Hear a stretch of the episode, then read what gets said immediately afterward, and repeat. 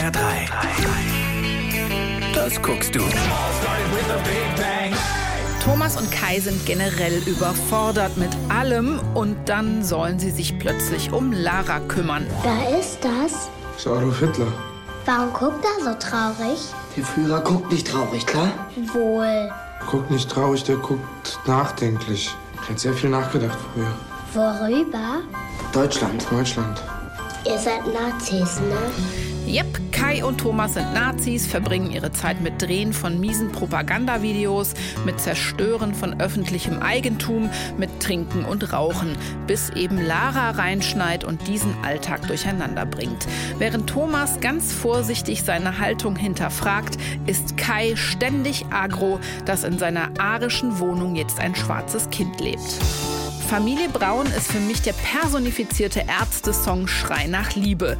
Junge Männer mit viel Wut im Bauch, die eigentlich nur in den Arm genommen werden wollen, aber weil das gerade nicht geht, suchen sie sich einen offensichtlich miesen Sinn im Leben.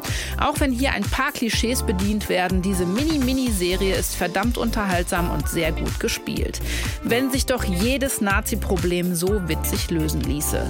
Von zehn möglichen Marienkäfern vergebe ich neun für Familie Braun. HR3.